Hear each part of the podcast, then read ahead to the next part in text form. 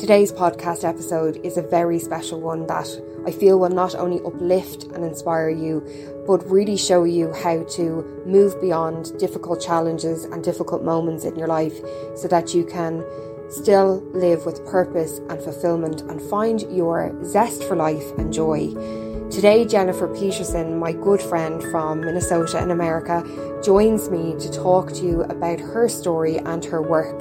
Jennifer had a skiing accident when she was 17 and became a quadriplegic and effectively paralysed from the chest downwards. But that has not stopped Jennifer creating a life of amazing things, but not without its challenges, of course. And today she shares with us her story about how she has brought herself through those difficult times to go on to complete a master's degree in leadership, work as an executive leadership coach, emotional intelligence specialist, resilience practitioner, and become the world record holder in archery, as well as many other amazing things.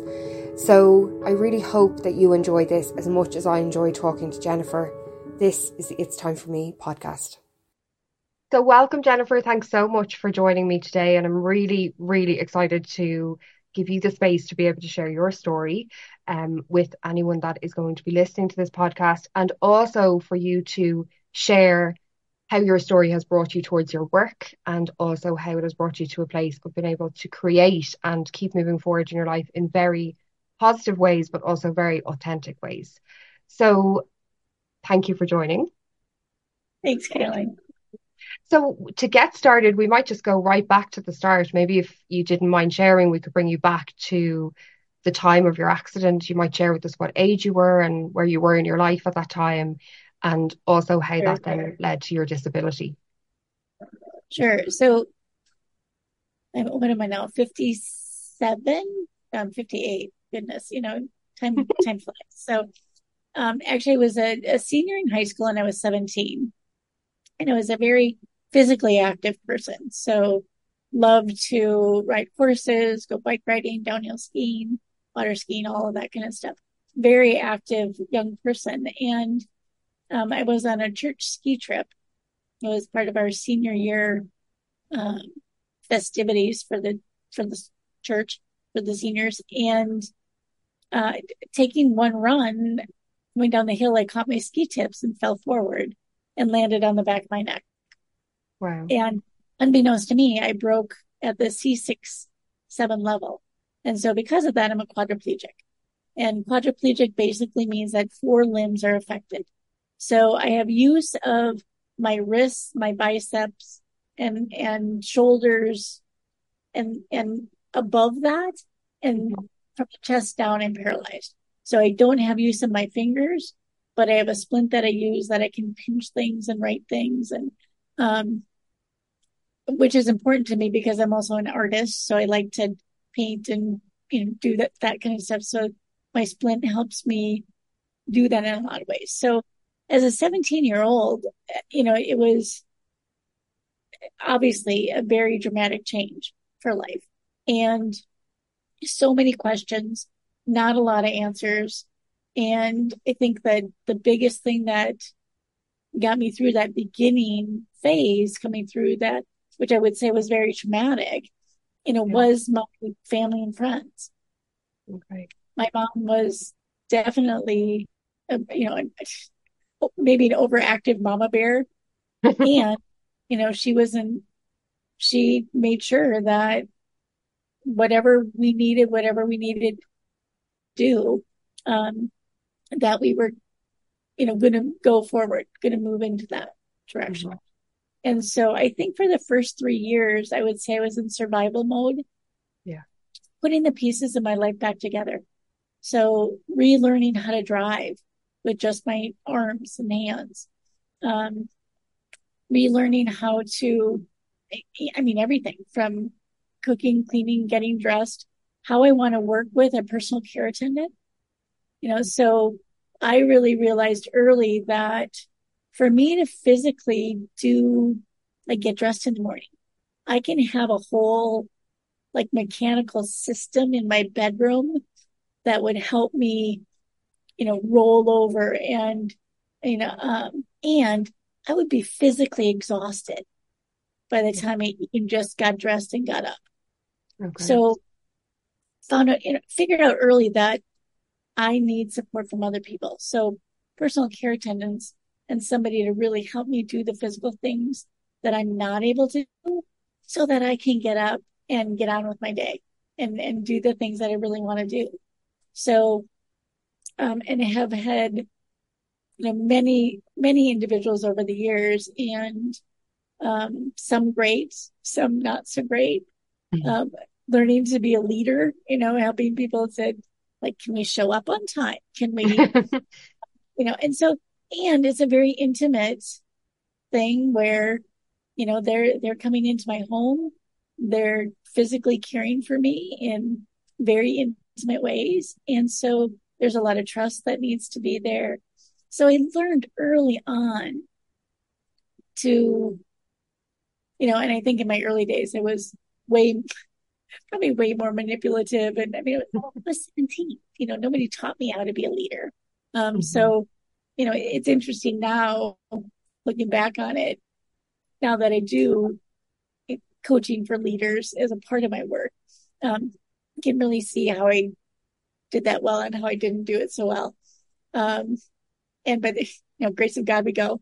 Um, but I think the, the interesting thing is that you know, there's there's been moments of the dark night of the soul, of the why me, because that's human, that's normal.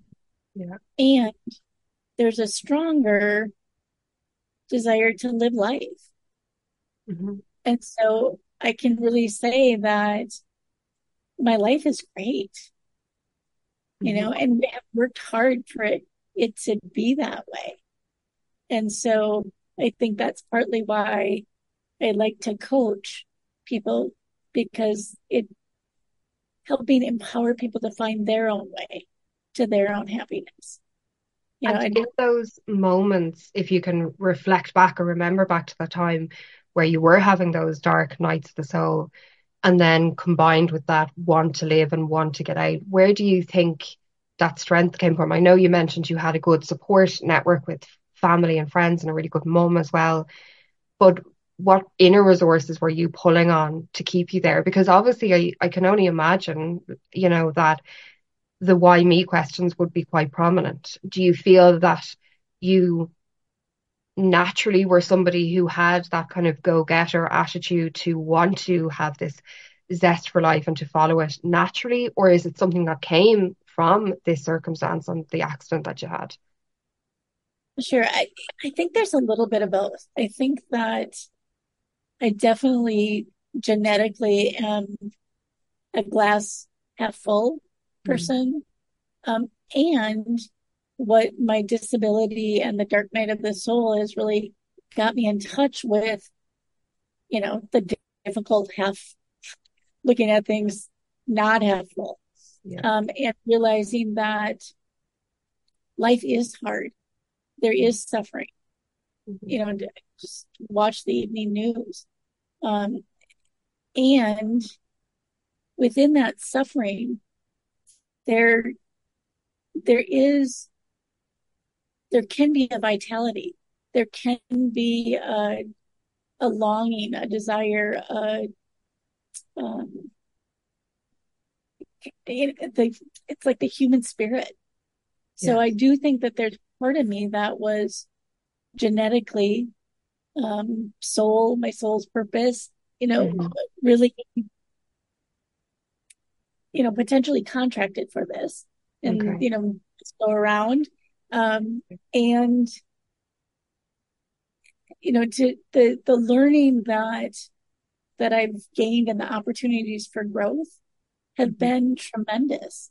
And yeah. I don't think as an able bodied person that I would have gotten to the same place. Certainly not as quickly. Yeah, it's very young age to have such a trauma. And like you say, what am I going to do next? Am I going to stay in this place that's feeling dark? Which, of course, you would have been well within your rights to do that and feel like that and, and stay there potentially. You know, many people do, but you chose something different for yourself. And I think you mentioned there, which is such an interesting part of like you feel it was like your soul's purpose to have this um experience. And I suppose looking back over these last 40 or 41 years, you can probably feel that more through where it's led you.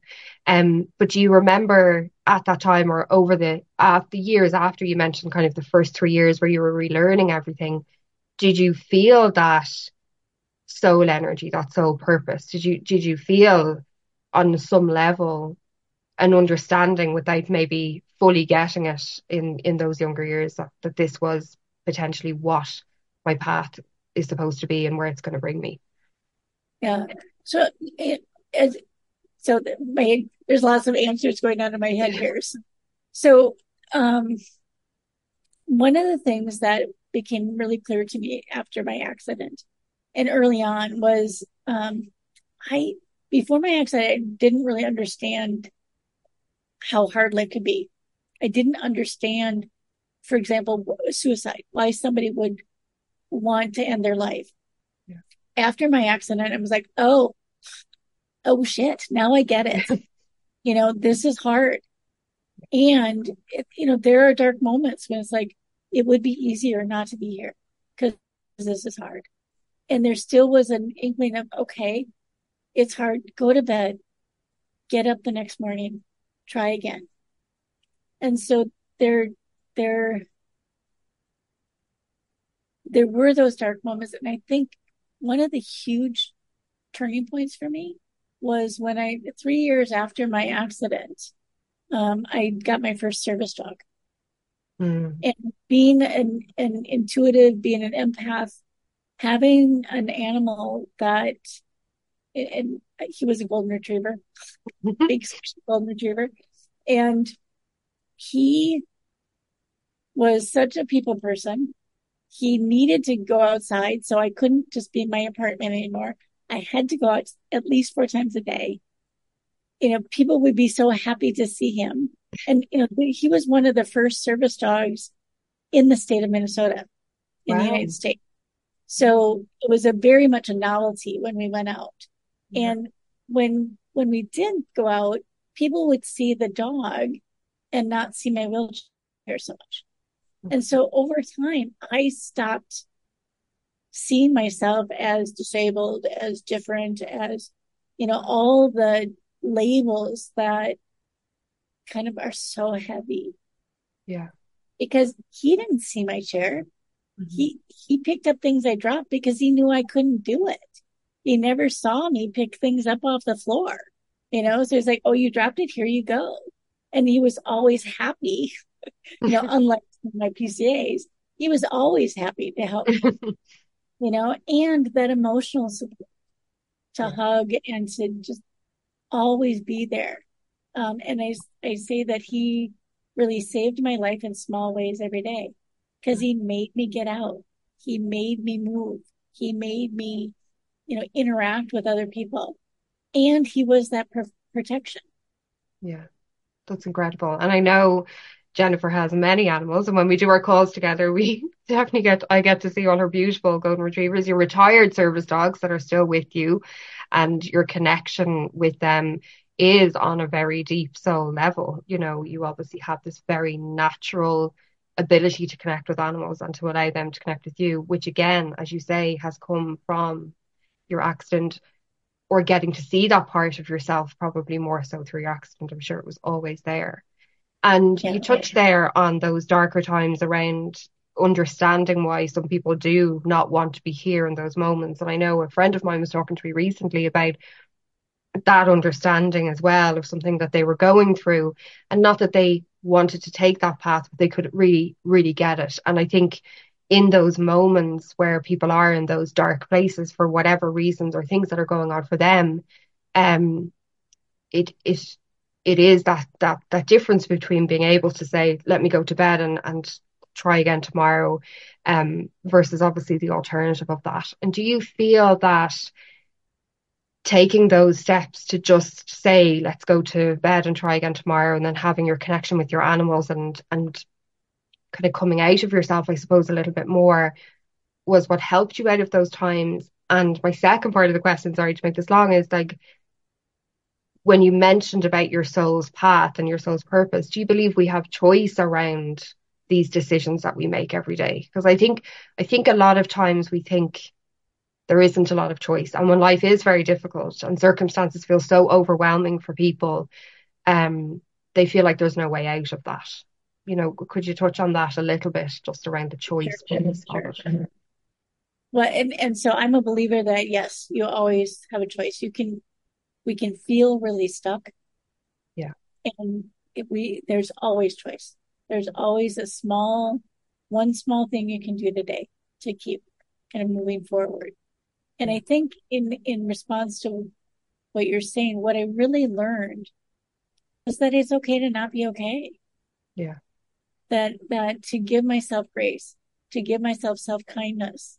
Um, being an empath, I, I was very an emotional person and mm-hmm. I didn't figure out emotions until I was in my forties. Yeah. And, and that was, you know, by going to school, by learning to be a coach, by um, actually studying about humans and like learning that emotions are fucking cool. They're here to help us. You know, we don't like to feel some of them, but their wisdom is helpful. You know, if I'm, if I'm fearful, I need safety. If I'm angry, there's a boundary that's been crossed. You know, if I'm feeling anxious, I need clarity. So that whole piece um, really helped me discover like it's okay to not be okay. And to, to be in that place and to be able to say that mm-hmm. to people yeah. um, and support around me to enter and for myself that, you know, that's authentic. It doesn't mean I'm going to go drive off a bridge. It just yeah. means I'm having a bad day. Yeah. yeah. That's okay. That's normal. That's human. Mm-hmm, mm-hmm. You know, we, we talk about, you know, happiness and blah, blah, blah. Happiness is hard work. Yeah. It doesn't just happen. Mm-hmm. And that's the choice. And that's yeah. really the work that I've done around the emotional literacy, around, for example, working with joy. Mm-hmm. You know, it, I have a whole story to share about that, but the, you know, it, it's an emotion that can change everything. Yeah. Because joy is not and happiness, they're not meant to be with us 100% of the time. They come and go. If we don't know the dark night of the soul, if we don't know the hard times, we're not going to know the really up times. Yeah. So the deeper we can go into all of it, we have a bigger continuum. You know, so I, I can be with people that have gone through or experiencing hard things because I've also been there myself. The experiences are different, but the emotion and the humanness is the same. And that's how we develop heart. That's how we develop, you know, unfortunately for humans, we learn the most from the hard things. Yeah. And I think you bring up a really good point there where you're saying our circumstances are different, but our emotions are the same. Because a lot of times people will tell themselves that they're being stupid for how they feel, or somebody else has it worse than them and they should be grateful. You know, this thing I've heard a lot with clients over the years. I'm, you know, they might be really upset about one area of their life not working and never kind of going in the direction that it it needs to go in. Not even if they wanted to, it, it's it's going to be healthy for them to go in that direction. But they tell me all the reasons that it's okay that it's not happening. Um, because they're offering gratitude everywhere else or trying to be happy.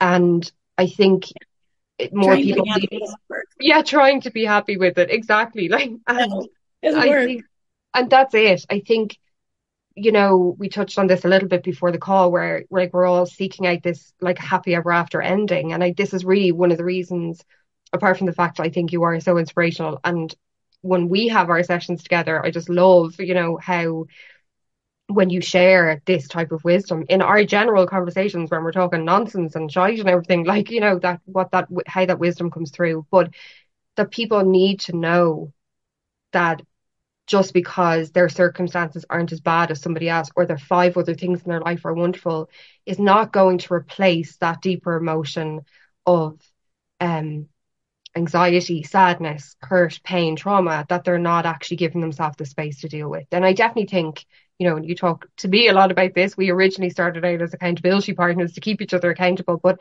there is a difference, I think, between personal accountability, which is what you're saying, let me make the choices, let me go forward, versus then just stopping and saying, this is not going well. I'm feeling very deep emotions. So, how do you think people can balance that to give themselves the space to be able to allow that no matter what the circumstances is, the emotion is created within them and it is making them feel these deeper, darker feelings. And then they want to get up and get on. And some people get up and get on all the time. Um, and they never kind of get anywhere, but they just are moving forward to try, as we just said there, to be happy. This is, you know, the dark night of the soul shows us our true selves.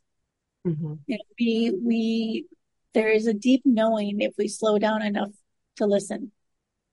You know, and and I think this is where um, the universe can help us out sometimes because I I coach with people that they lose a job, they mm-hmm. get downsized or or laid off or or get fired, and it's devastating. And then to come to find out they didn't like the job anyway, they hated it, mm-hmm. and like okay, well the universe was just doing you a favor that mm-hmm. as something that you weren't going to do for yourself. So the universe was like kicking your butt out the door so that you go on and live your true authentic life. Yes. So I'm going to take this full circle to mm-hmm. um, one of the things that was deep in me um, as a child. I was born with this is a love for horses, mm-hmm. and after I got hurt, I I put that away. I'm like, there's I can't, I can't be with horses ever again because now I'm in a wheelchair. I'm short, I'm slow, and horses are big and fast. And so I created my own limiting belief. So I went and be, was with dogs. And then probably about 20 years ago, I started meeting these women that had horses. And, and it cracked my, I, I would go to workshops and I, they helped me to be next to these brilliant animals and my insides would just crack wide open and I would be sobbing with these horses and like, holy mm-hmm. shit, what is happening? And the authenticity of, I want to be with horses because it's just what I want. Yeah. And so to give yourself permission to want what you want just because you want it. Mm-hmm. And so mm-hmm. there was a woman that said, you know, people with disabilities can drive horses, can do carriage driving. And like, you are so full of shit. You don't even know what being a quad is like. And all my defenses went up. Mm-hmm. And then I, you know, like in the wee hours in the morning, you know, you're like, well, maybe she's, maybe she's a smart woman.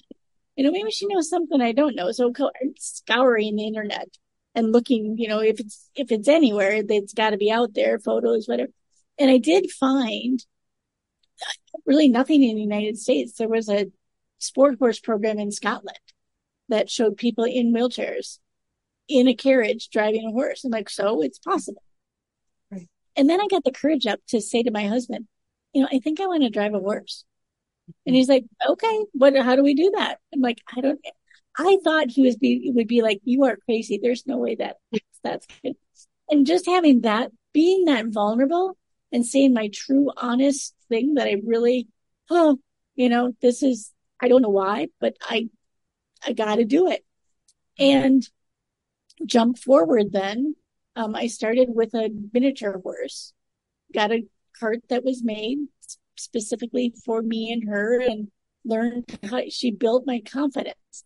And so now I have a horse, a Morgan horse that's, you know, a regular size horse, um, and a carriage that we've been, I've had her now for seven years. And her name happens to be Joy. so he started me on this whole joy journey of realizing that, yeah, my life was good, but because I wasn't being authentic with what I was in the core of my being. Yeah. And as soon as I opened to that, my life changed. Wow. Yeah. And so being able to to be with her, to be able to drive her, every time I do it, I'm like, I thought this was impossible. Yeah. I literally am doing something I thought was impossible. Right. And then it became this metaphor like let's go for a joyride. Let's you know then you know then it started to seep into my life in coaching and finding out that joy is the vitality. It's the zest of life. Mm-hmm. and again not supposed to be here all the time. She comes and goes. She comes in you know look out the window in the middle of winter. And in, in minnesota usually it's white. We you know usually get a lot of snow and to see a beautiful red cardinal and to be able to pause and be like, oh, look at that. Mm-hmm. Even if I'm having a shit day. Yeah. yeah. So part of this is being able to recognize and give myself permission. It's like, I want what I want just because I want it. Recognize the emotions that are driving that. Recognize um, the support I need to be able to do these things mm-hmm. and being able to ask for that. Um, and you know, my husband and I joke now that I'm the will and he's the way. I come up yeah. with crazy ideas and then he helps me how to do it. And and sometimes he's like, Oh my God, here we go again. And you know, and, and I'm like, Yeah, but your life would be so boring without me. and it would. right, exactly. Yeah. And two things that you said there, which I thought were really interesting, is it's like your spirit and that joy and that zest for life transcend transcends any physical limitation that you have. And when you were talking there about that and talking about the joy, and I know we've spoken about this and we talk about your horse joy uh, like a lot and your animals because they are these connections as well to this really gentle spirit that joy really is. And like you said, is there sometimes and not there other times. But when something transcend, transcends you from the physical and it's like what your soul is, and you are allowing that piece of you to come forward, that then gives you the ability, like you say, to envision something bigger and better for yourself. But also, then you touched on the authentic piece because that's then when you actually see who you really are. And just from what you were saying, it seems like authenticity and real honesty with yourself, which comes in the dark moments and the joyful moments, I think, from what you said, is really interesting. But also the support and being around the right people who see you just share there with your husband. You're the wheel, he's the way. Um, and I think something that happens for people is when we are in circumstances or environments that can be negative, and sometimes we don't have choice around that. You know, um, we we have to have that that spirit, energy, and that connection with people. Do you think it's very important for you in your life, you know, to be around people for the most part, because you're not going to have everybody be the same way, but like, do you gravitate more towards people who do see the way and do share in your visions around things? And how important do you think that is for people? Well, I, I do think that is really important. And I think that a couple of things are showing up. Number one, you know, for example, if we have family members that continuously bring us down, yeah. but we love them, mm-hmm. you know, we need to set healthy boundaries. So mm-hmm. maybe small doses, or maybe we don't share those things with the, that person. Um, yeah. because I think there's, there's, there is something sacred about your inner dreams, your inner oh. desires, your inner wants, and to find people that can help support you, that can mm-hmm. say, I don't know how you're going to do it, but that sounds pretty cool. Yeah. You know, that's a much better response than, oh, what the fuck are you thinking? There's no way you can do that. Mm-hmm. I mean, mm-hmm. that, that instantly shuts us down because then we start to believe like, I mean, if, if, if my husband would have said, yeah, there's no way you can do that, I would have been, yeah, you know what? You're right. Yeah. Yeah. And I would shut all of that down. Mm-hmm. And what's really interesting in our conversation is, you know, I thought we might spend more time because I wanted to give you the space for that to talk about your limitations and how you overcome them. And yet we've spent this whole time talking about all the great things that you would you go for and achieve and like your spirit and your joy. And so to me, listening to you, and I know this from, you know, as a person, we've known each other for a number of years, but that just seems to be more of your default setting. And that shows to me, yeah. even listening to you, I know that you have to work on that. Like you just said, that's not something that part of it genetically you're probably more predisposed to that half glass full, but you obviously do a lot of work to to to get to that space. So when you're looking now and in the things that you do, I mean, you always surprise me with the amount of things that you take on and all of these wonderful things you get involved in and the dreams that you have, you know, that things that you have spoken to me three years ago that are now coming to, to pass. Like, so how do you, we hear so much about like manifesting and, you know, all this like think positive stuff. And I think we've just been sold a little bit of this happiness, get to your happy ever after, get to that end goal, get to this and get to that. And, you know, why I really, really want to share you with everybody is because what you show me and inspire me is that there are limitations. Life is not going to be easy all of the time, and it can still be absolutely fucking wonderful the rest of the time. So, what when you're, we know when you're obviously going to have bad days, and that's normal, but that ability to keep envisioning where does how do you do that like where does that come from what do you do you have a process or do you just naturally kind of love to look forward like you talked about this zest for life. Well i think yeah i think there's a a natural desire want to move forward. And there's also um you know it's day in and day out and it's small small little wins small um you know it, it doesn't happen overnight and i think that's mm-hmm. people miss seeing you know like I, I you know and you even said it here that people see me as an inspiration mm-hmm. but they don't see you know that it takes an hour and a half for me to get up in the morning they don't see that it takes 45 minutes to an hour to go to bed at night mm-hmm. um you know that uh, and this has become my new normal. Yeah. So that, um, you know, is there still envy when I see other people jumping on horseback and, you mm-hmm. know, going out and riding in the fields and, you know, um, absolutely. All of that is still there because I'm human. Yeah. I, I still miss that physically active you know, 17 year old girl before my accident. Mm-hmm. That grief will never go away. You know, because that, that's trauma. That, um, and I loved her. I still yeah. love her. Mm-hmm. And so that, um, recognizing there are some times when, you know, I gotta watch a movie where I can just cry.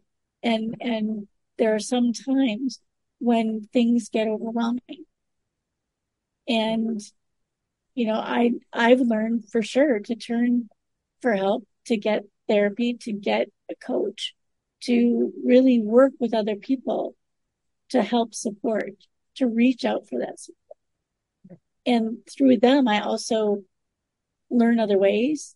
Mm-hmm. Um, for, for me, doing mindful meditation is really helpful yeah. to really slow things down, to be here in the present.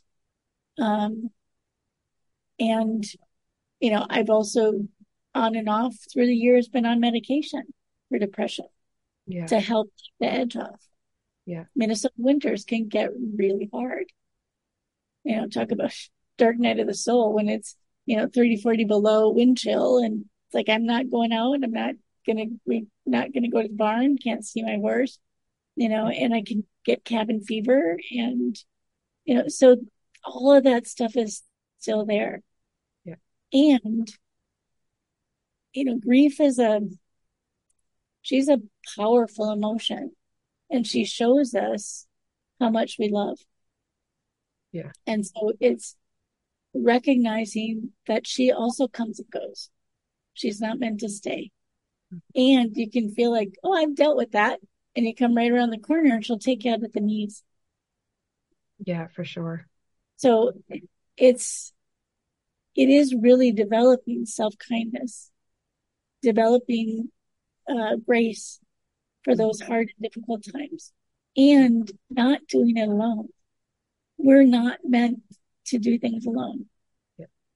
Yeah. And thank you for being so raw and honest about that. Because, like you said, we've shared so much about the inspiring part, and you're saying, but you don't see the background of what goes on.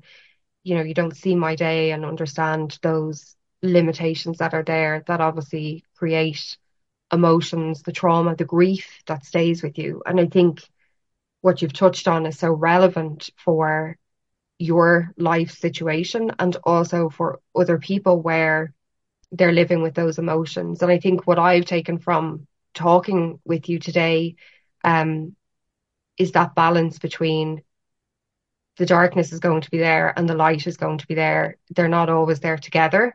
You know, they're not, one's not going to be there forever, either one.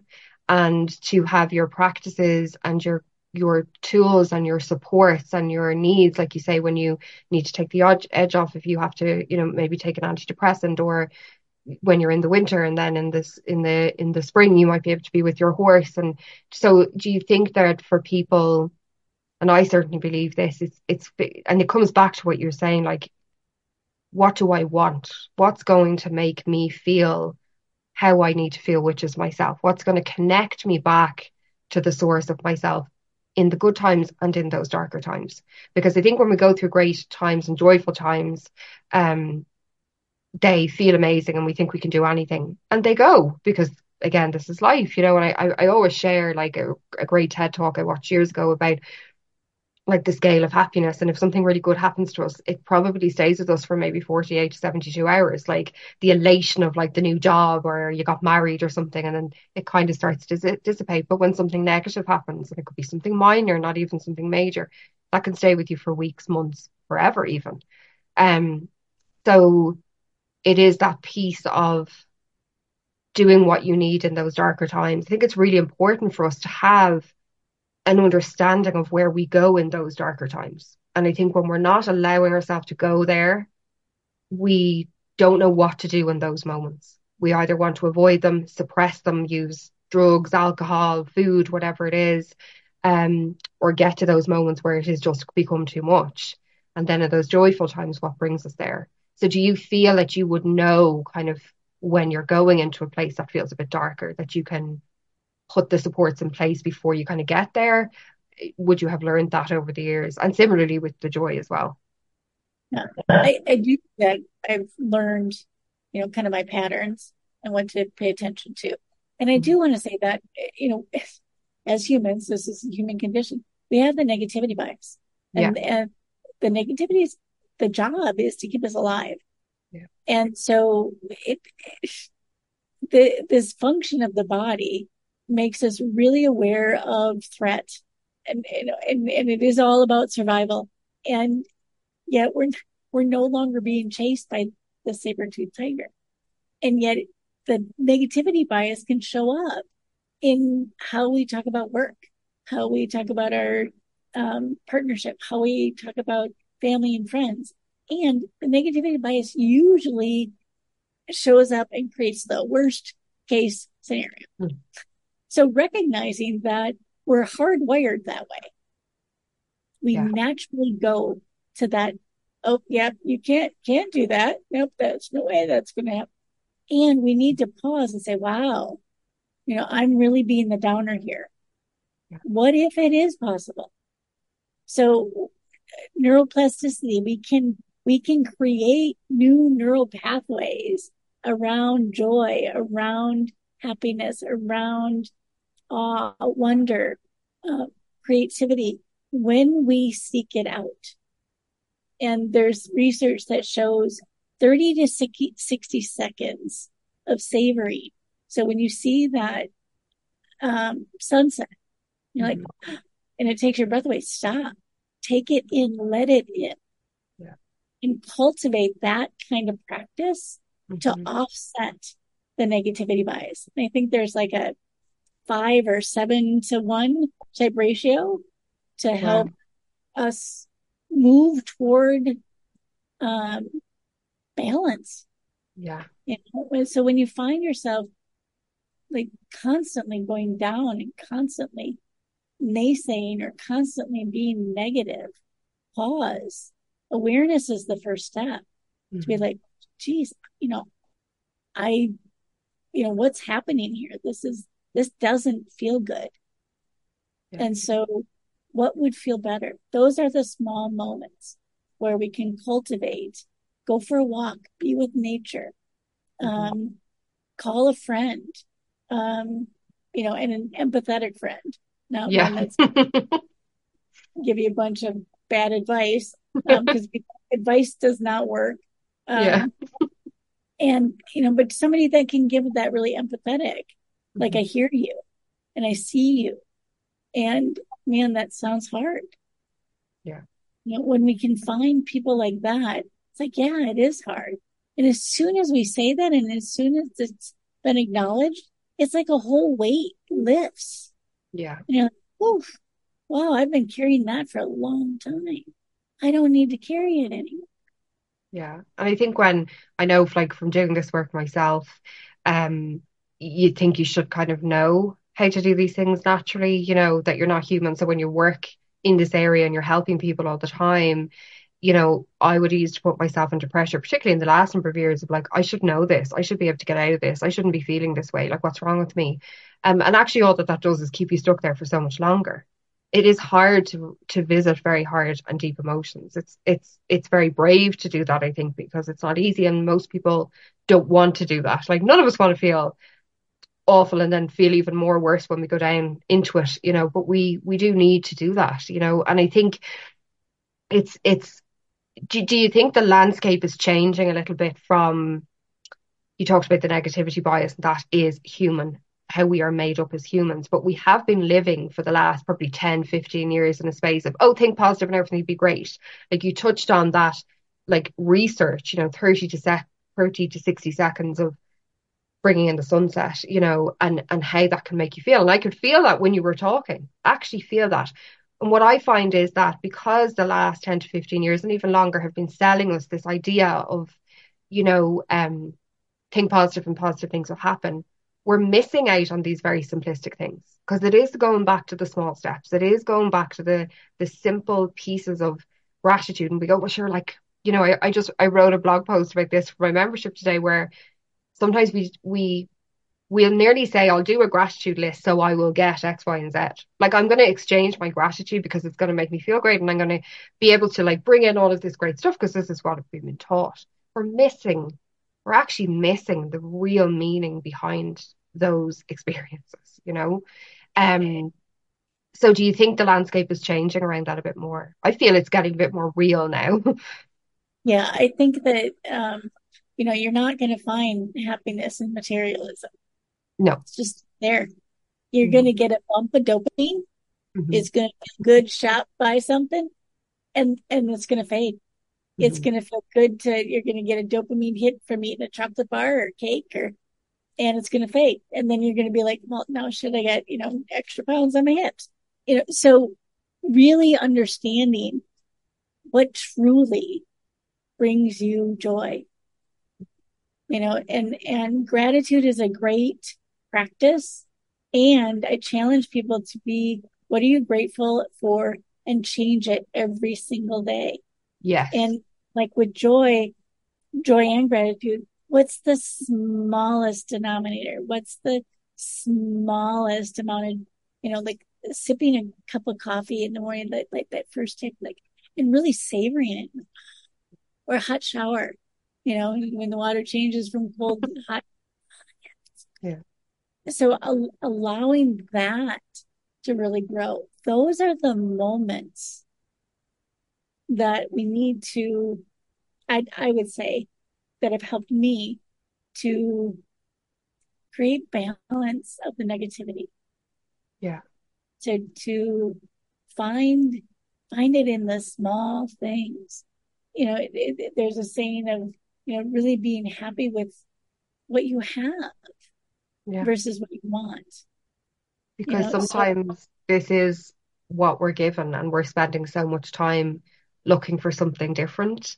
And I think something I've learned only over the last number of months and with your help in our conversations is there's so much good in what's here. We, but you know, sometimes when things are difficult, we feel, you know, we're, we're doomed or like it's just not meant to be, or we're living this life we're not supposed to live, you know. Well, and I think it's something you said earlier, uh, using the word should. Whenever mm. the word should comes in, it's probably somebody else's. Like yeah. I should be this certain size, or I should be um, in this certain type of position at work, or I should have this kind of house, or what those shoulds are usually external forces Yeah. Um, they, and, and so to really examine it again without judgment on yourself, but Yeah. to stop and go, why do I want that? Mhm. Is it really, you know, do I want the promotion because I really love the work and I want to do more in that job and I want to give more of me back to society? Or is it because I want more money?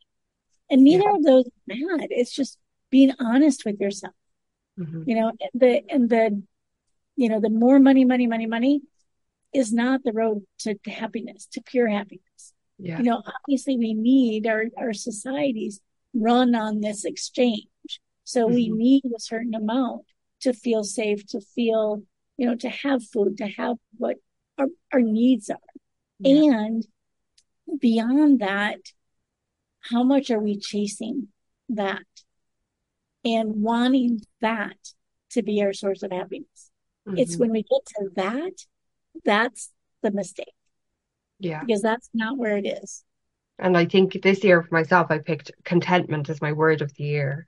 You know, being content with what is and being in with what is. Because when I think there's contentment with what is, that's where you start to see, like what you're talking about, what is really good and to savor those moments and to be able to stop the looking out and the going after and actually just hear yourself. You know, because when we hear ourselves, like you you talked about it earlier, and I, I could nearly feel the energy when you're talking of your spirit is nearly transcending you in the physical body. Like for all of us, it's the same. When I think when we can pause and be in that contentment, I think that allows maybe a window to open of, huh, well, what could that be? Yeah. And those are the little glimmers of oh, maybe that, you know. Mm-hmm. And I think there's there's something with us as being humans that to challenge ourselves. You know, that their there um contentment is awesome and there's a time and place for that. And there's also a time to not be complacent because those two words are not the same, Mm-hmm. very different, and they can sometimes be maybe used the same. Because I think that humans, when we try something new, when we put ourselves out there, when we are courageous in doing something and we feel really vulnerable, that's a growth edge, you know, Yeah. and that can, you know, like again, thinking about what are the limiting beliefs? Is that really true? Can you, you know, do you really want it just because you want it? What maybe, you know, I'm not going to be an Olympian horsewoman. That's not in my cards. But what's my close approximation to that? Yeah. What's going to bring me happiness, joy in in the journey of that? Mm-hmm. Because it it's not the destination. Yeah, this is the and this is the whole thing. And I and I loved when you talked about contentment and complacement.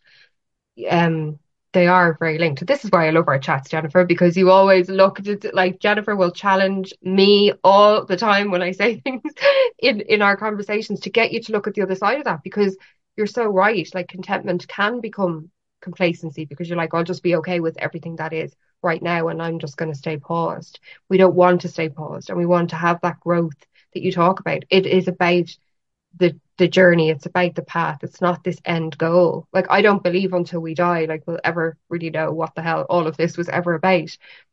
And we think we're far more intelligent than the universe is. Like we just don't know. And we're talking about Right. spirit and we, we, we don't know even really what it is, like we what we feel it is in those moments. So obviously all of your work is around um I mean you've done so much and I, I talked about this when I was introducing you and coaching people and bringing joy as well as the emotions and being okay with those emotions. So what brings you joy? So I have a long list of joy and, Right. and the interesting, you know, to really practice it. So I love to paint. I love to read. I love to listen to music. I'm a horrible singer, but I love to sing. Um, love to be with my animals. I, I love to go to the barn. I love to smell like a horse, you know, when, when my husband's like, "You like, yes, isn't it awesome? Um, I love being in nature. I love, you know, watching the stars. I love to um, sit by water and and be. I mean, mm-hmm. that's just so calming.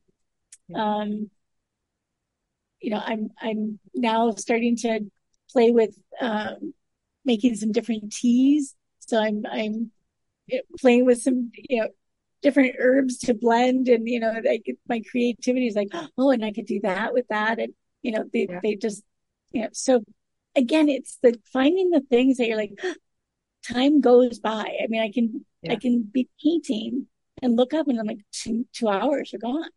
Yeah, yeah. Those moments of flow like that. That's indications that those are the things that really feed feed your soul. And so, for sorry, sorry to interrupt. No, go ahead. Really raising awareness. Yeah. And even looking at your surroundings.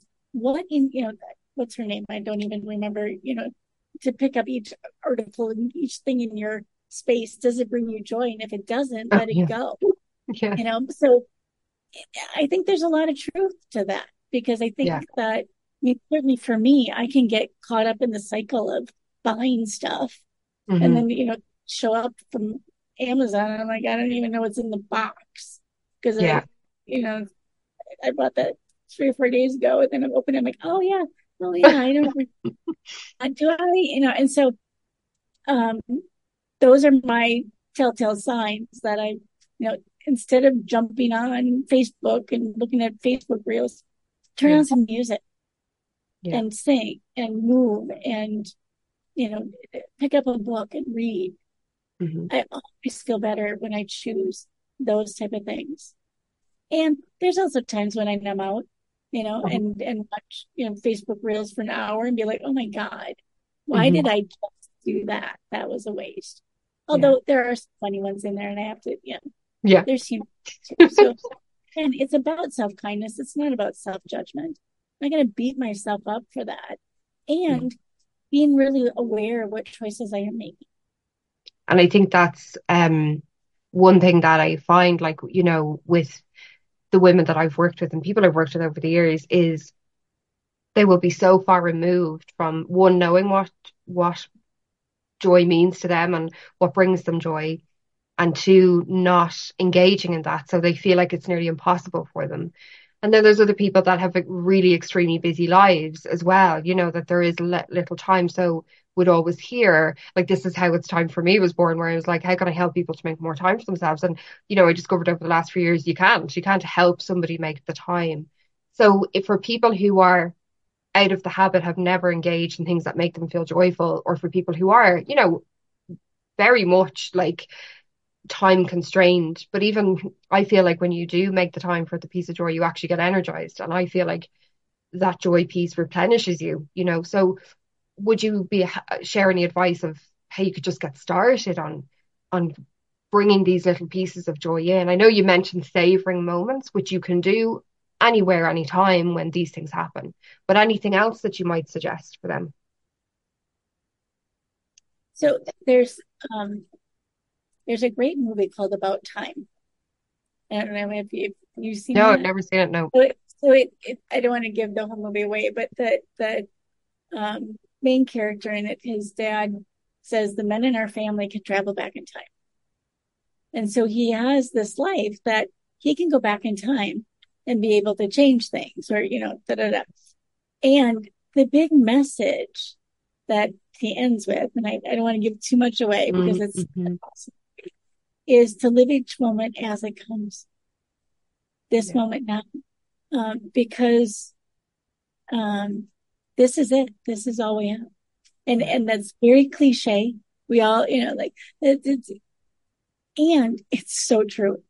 Yeah. Because I, when I, when I get out too far in front, I start to worry and that's where anxiety creeps in. If I, if I live in the past, then I get into more that depressive that ruminating, the the uh, you know the uh, of mm-hmm. I should have said that. And so again, this is where emotions are so helpful because if I am ruminating, pause and be like, what is that? Do I need to act on it? Do I need to clear something up?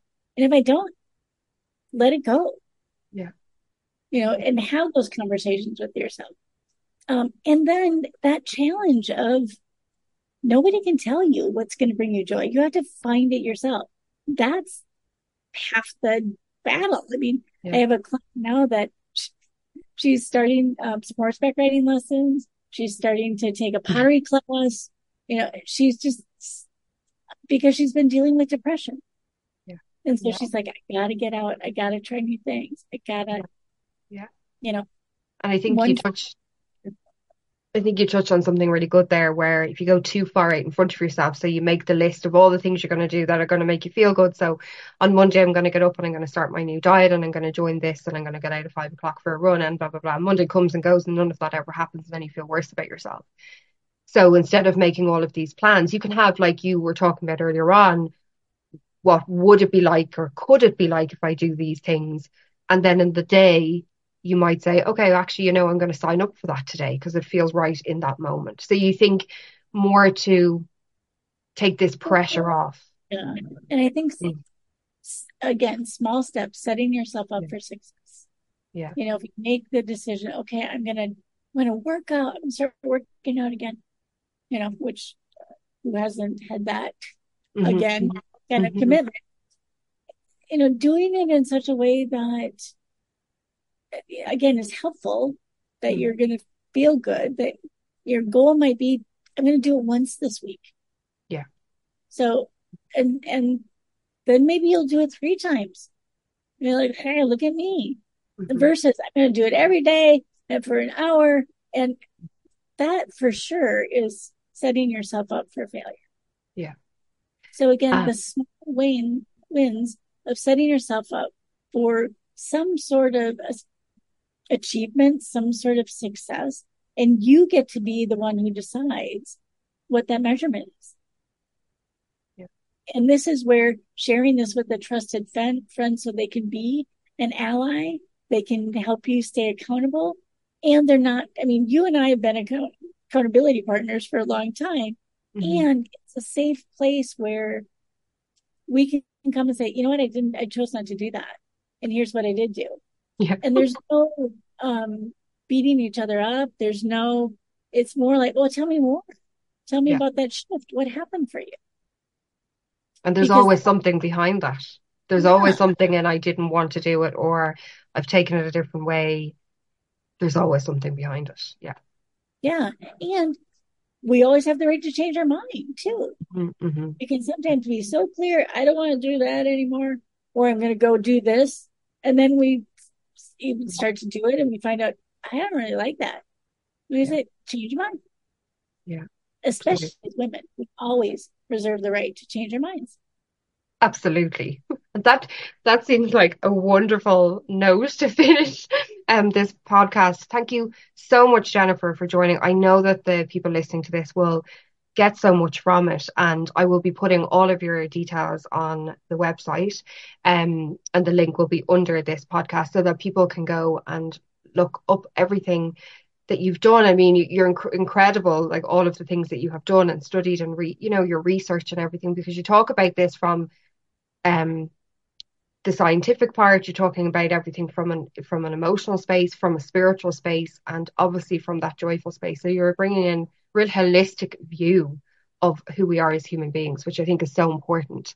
Um, so thank you for being so open and you know so raw with the and honest about your own struggles and how you move through them. And um, it was just such a pleasure to have you talk to me today. Well, thank you, Caroline. It's awesome to be here with you always. Thank you so much for tuning in and listening today. If you found Jennifer's story and work inspiring and would like to share it with someone that it might be helpful to, please do. And if you'd like to learn more about Jennifer's work, you can come over and visit itstimeforme.ie and in the podcast section you will find all of our details. I also have monthly support available in the monthly It's Time For Me subscription and you can find out those details on the website too. Have a lovely day and chat to you all very soon.